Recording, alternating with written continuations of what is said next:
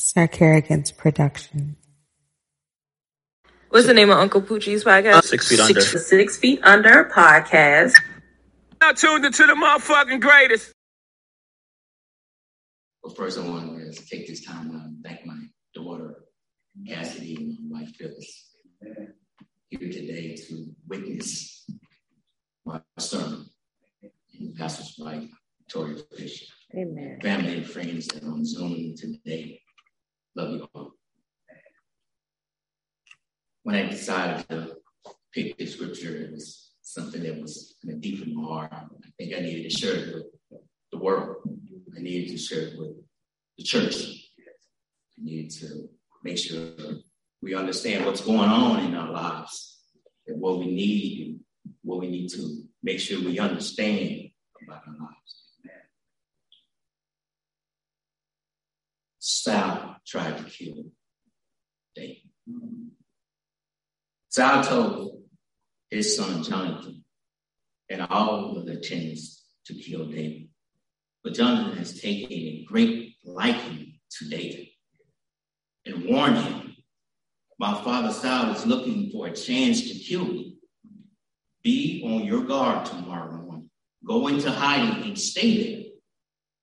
And I will go out and stand with my father in the fields where you are and speak to him about you and will tell you what I find out. What I find out.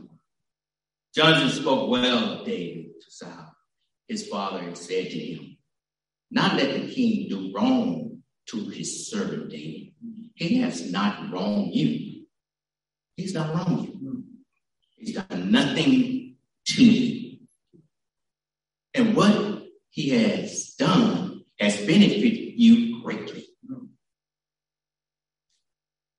He took his life in his hands when he killed the Philistines. The Lord won a great victory for all of Israel. And you saw it and were glad. Why did, why then would you do wrong to an innocent man like David by killing him for no reason? Last verse in six. Saul listens to Jonathan and took this oath. As surely as the Lord lives, God would not be put, David would not be put to death. He would not be put to death. Title of my sermons today, and I wanted to reach deep. And I want to ask everybody, who's your Jonathan? Who is your Jonathan? Yes, sir. Who have your back? My, my. That's good. Who is there when you need them the most? Jonathan, you think about it. He went against his own father. His father asked him to commit a sin that he knew the good Lord would not have wanted him to do. Sometimes in life, we have to understand what's right and wrong. We have to understand sometimes the people that's around us might give us things that's not right. My actions are things that are not right. So what would you do? We know what Jonathan did. He went and told David, hey, my father's out to kill you. Mm, he is out to kill you. Mm. Let's translate that into what we got going on to the world today. We have this pandemic. We have families, friends that sometimes are against us, or sometimes it's with us. But at the same time, we've got to understand that the Lord is always there for us. He will walk us through those good times, those bad times. We always want to say, Lord, where are you? Where are you these times right now? Lord, He never left us. He's always been there for us. He's been challenging us for years on how we should behave and where our lives should stand and where we should stand with the Father. So if you put God first, do you understand? He's there. He's there. He is going to always be there. He's challenging. But I say it again, he is challenging this whole world today. We're in a pandemic, and we're still questioning why should we get a vaccine? Why? It was times when we couldn't go to school unless we had all our shots. Pastor. That's right. That's right. Now we question something that can save people lives. No. I tell you, for me, I have my family. They know how much they mean to me. And I say to myself when I when I stand here, Pastor, I say, Can I do better? I can do better. I can do better. We all can do better. And making sure that our friends and our family and our loved ones understands that through Christ and through Jesus, the Lords of the Lords and the Kings of the Kings, it's there for us. And that we will always have an opportunity to get through whatever we're getting through. I share a testimony with you. Not sure if this with you once before. You know, about seven years ago, my father passed away. And my wife said, Call your father. I said, Yeah, but I won't call. I called him that morning, but the doctors was attending my father. We were looking after him, making sure he was okay. So I didn't get a chance to speak with him that morning. Later that afternoon, when I got home, it was on my mind. So I kept telling me, hey, he's calling father. Wife said, hey, call your father. And get, get him on the phone. I got him on the phone, Pastor, and he said to me, I'm doing all right, son.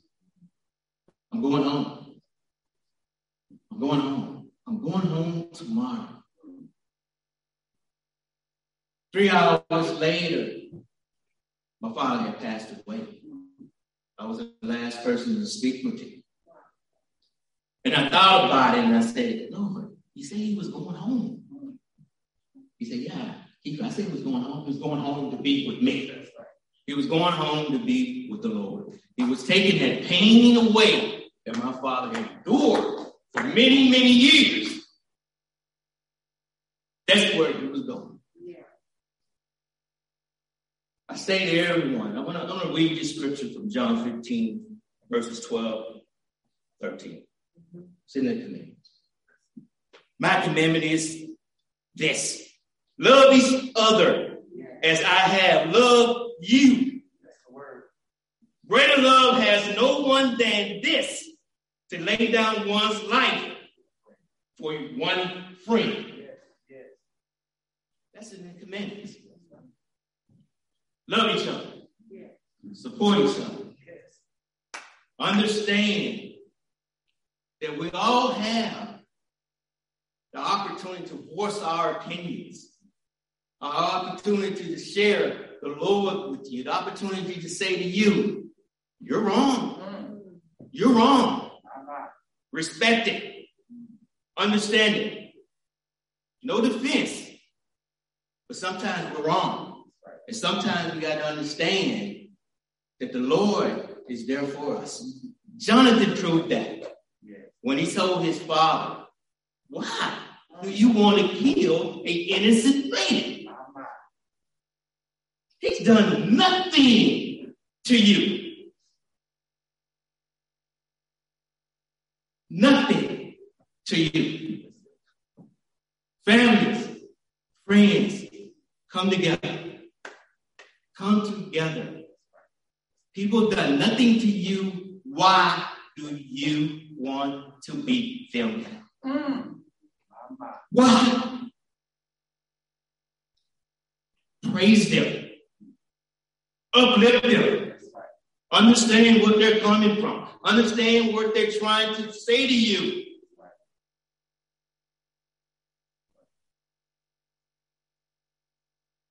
The Lord is always there. Jonathan, in my life, is always there. Ask that question. Ask that question. Who's your Jonathan? Yes. Who will be your Jonathan in your life? Read another scripture from Romans 8 through 28. As we know that in all things God works for the good and those who love him, who have been called according to his purpose. His purpose. Jonathan was called to God's purpose to make sure that David survived the killing.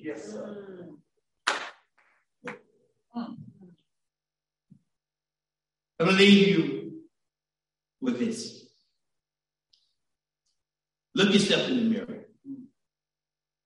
Look around you, look on the side of you.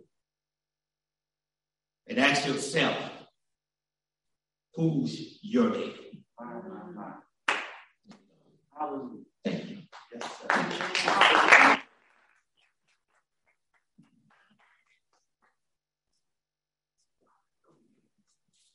Well, come on, let's praise God.